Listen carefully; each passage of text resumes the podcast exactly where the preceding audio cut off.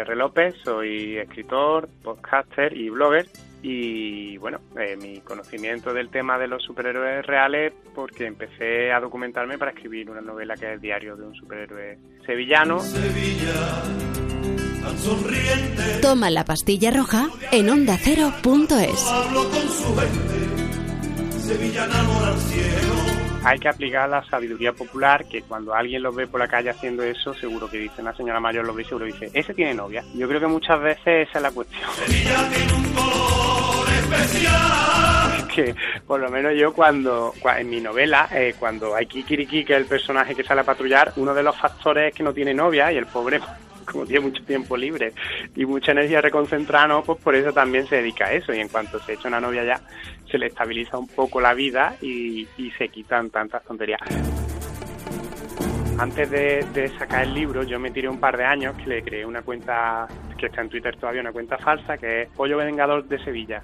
Y entonces yo cuando yo tenía las dos cuentas de Twitter y si iba por la calle a lo mejor y veía algo, por ejemplo, una vez había un transformador ardiendo, pues yo lo, le sacaba una foto y le mandaba un mensaje a, a lo mejor a los bomberos o al ayuntamiento de Sevilla y decía, en tal calle hay un, un este ardiendo, ¿no? Y entonces, pues claro, eh, eh, muchas de, las de estas personas lo que hacen es eso, es labores de vigilancia o, o denunciar cosas que están mal en su zona ¿sabes? Más que liarse a tortas, porque en realidad eso es que eso es peligroso y los pocos que lo han hecho, pues normalmente suelen acabar mal. Ahora los que han salido son más eh, a título anecdótico que otra cosa. Eran como gente que lo que quería era llamar un poco la atención básicamente hacer la broma, mm. tomar un poco de notoriedad y en algunos casos hacer maniobras publicitarias.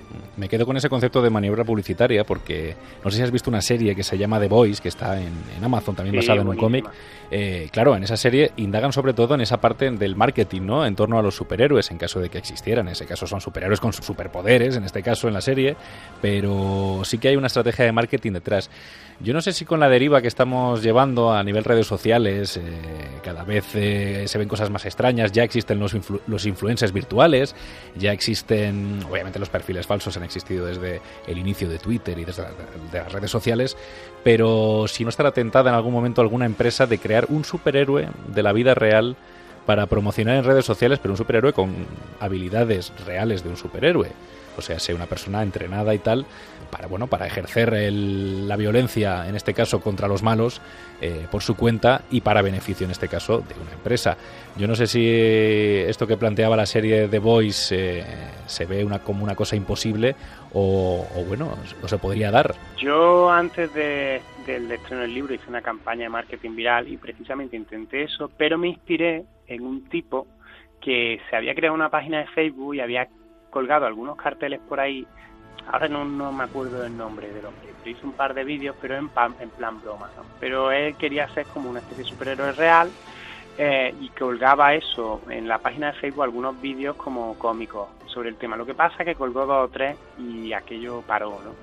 Pero podría ser una maniobra publicitaria, pues seguramente si alguien alguien escucha este programa y no se lo ha pensado, pues, pues lo, mismo lo pone en práctica, pero claro, tiene que ser algún producto que esté relacionado con, la cuestión esta. Yo concretamente lo que hice, pues fue que creé un canal de YouTube, le creé un perfil en la, en la Wikipedia de superhéroes que hay también, hay una Wikipedia de superhéroes de la, de la vida real, le, le creé un perfil al Pollo Vengador de Sevilla y eso, y subí algunos vídeos al al canal de YouTube y aparte me dediqué a imprimir eh, carteles con el, número de teléfono y, y en la dirección, o sea, el número de teléfono con la dirección de correo electrónico de, de, de Aiki Kriki, ¿no? De, del mm. superhéroe y recibí algún correo electrónico de gente diciéndome, concretamente de un estudiante, diciéndome que, que por favor que fuera a darle una paliza a su profesor de bioestadística.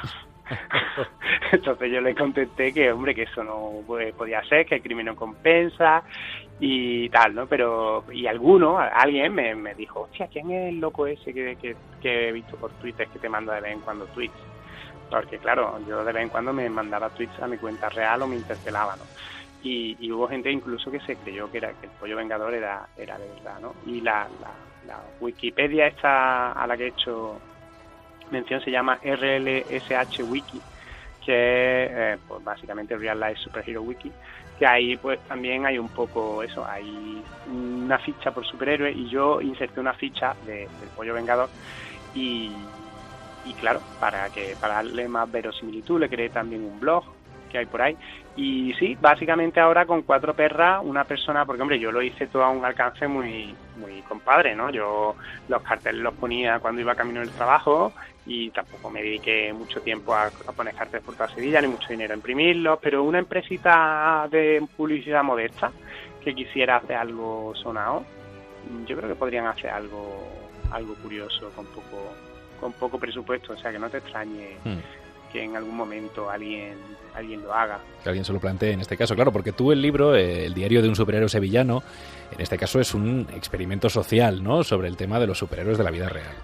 Yo básicamente lo que me planteé era un poco eh, cómo sería si aquí en España, porque en España aquí hay dos personas que reclaman que son superhéroes reales. Había una página web que ahora mismo no me acuerdo el nombre, pero que lleva sin actualizar hace años, y luego alguna vez alguien me ha escrito por correo también ah, diciéndome que, que, pero era un chiquillo que creo que hacía patrullas por su barrio, un adolescente, ¿no?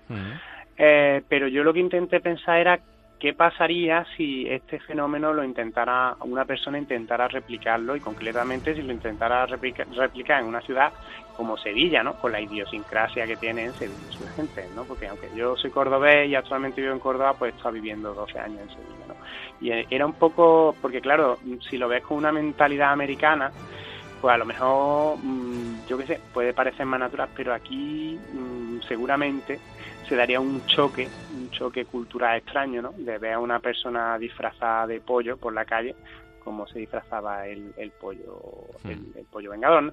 entonces simplemente intenté un poco aplicar eso aplicar la lógica y cuáles serían los obstáculos con los que se podía encontrar ¿no? y cuál podía ser la, la realidad que se podía encontrar él si, si aplicara en eso en una sociedad como, como la nuestra. y, luego también pues le metí, sí, metí todo ese rollo del experimento en el sentido de intentar hacer, crear una fake news que, bueno, mm, tuvo un, pequeño éxito, no en un ámbito muy, muy elevado, pero sí que hubo gente que picó, gente que vio los vídeos del canal de YouTube, que todavía está, que por cierto para rodar uno de los vídeos que era como una supuesta paliza un ladrón que intentaba entrar en una casa pues tuvimos me disfracé de, me tuve que disfrazar de pollo en junio hmm. era en una azote en Sevilla y casi me muero de, de, que me iba a dar una un síncope del calor y los vecinos de los pisos colindantes mirando en fin fue un poco un poco un show pero sí, sí, esa fue, ese fue el intento,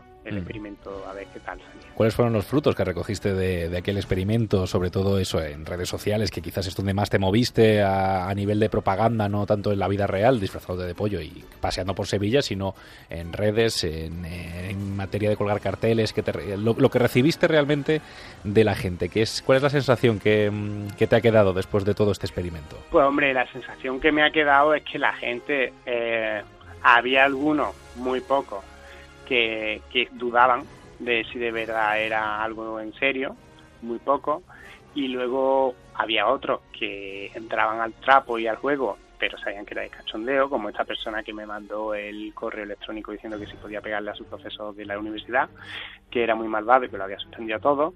Y básicamente eso, algún despistado sí se lo creyó, pero la mayoría de la gente no, estaban muy escamadas y pensaban que había algo detrás. Para que esto pasara, por cierto, tendría que ser que esa persona hiciera algo que saliera en las noticias.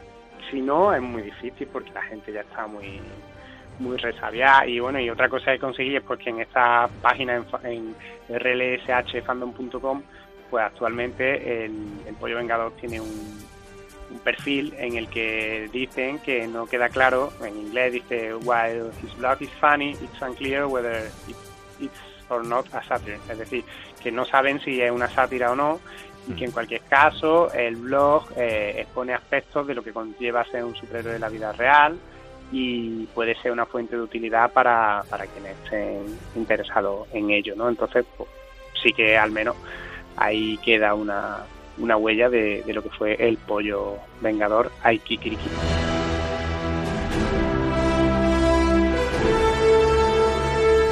Todos los que somos frikis en nuestro corazoncito alguna vez nos lo hemos planteado. Cuando esto se empezó a poner de moda, me voy a patrullar, pero luego dices, es una puta locura. Aparte de que pueda acabar con muerto, es que no, no tiene mucho, mucho sentido. Tío, si alguien lo hiciera en la vida real, se lo cargarían en un día. O menos. Ya, no digo que deban hacerlo, es que no sé por qué nadie lo hace. En serio, entre millones de personas a las que les gustan los superhéroes, alguien podría intentarlo. Eso no es ser un superhéroe. Ser super es ser más fuerte que el resto o volar. Eso solo es ser héroe. Ni siquiera es ser un héroe, es ser un gilipollas. Toma la pastilla roja. Onda Cero.es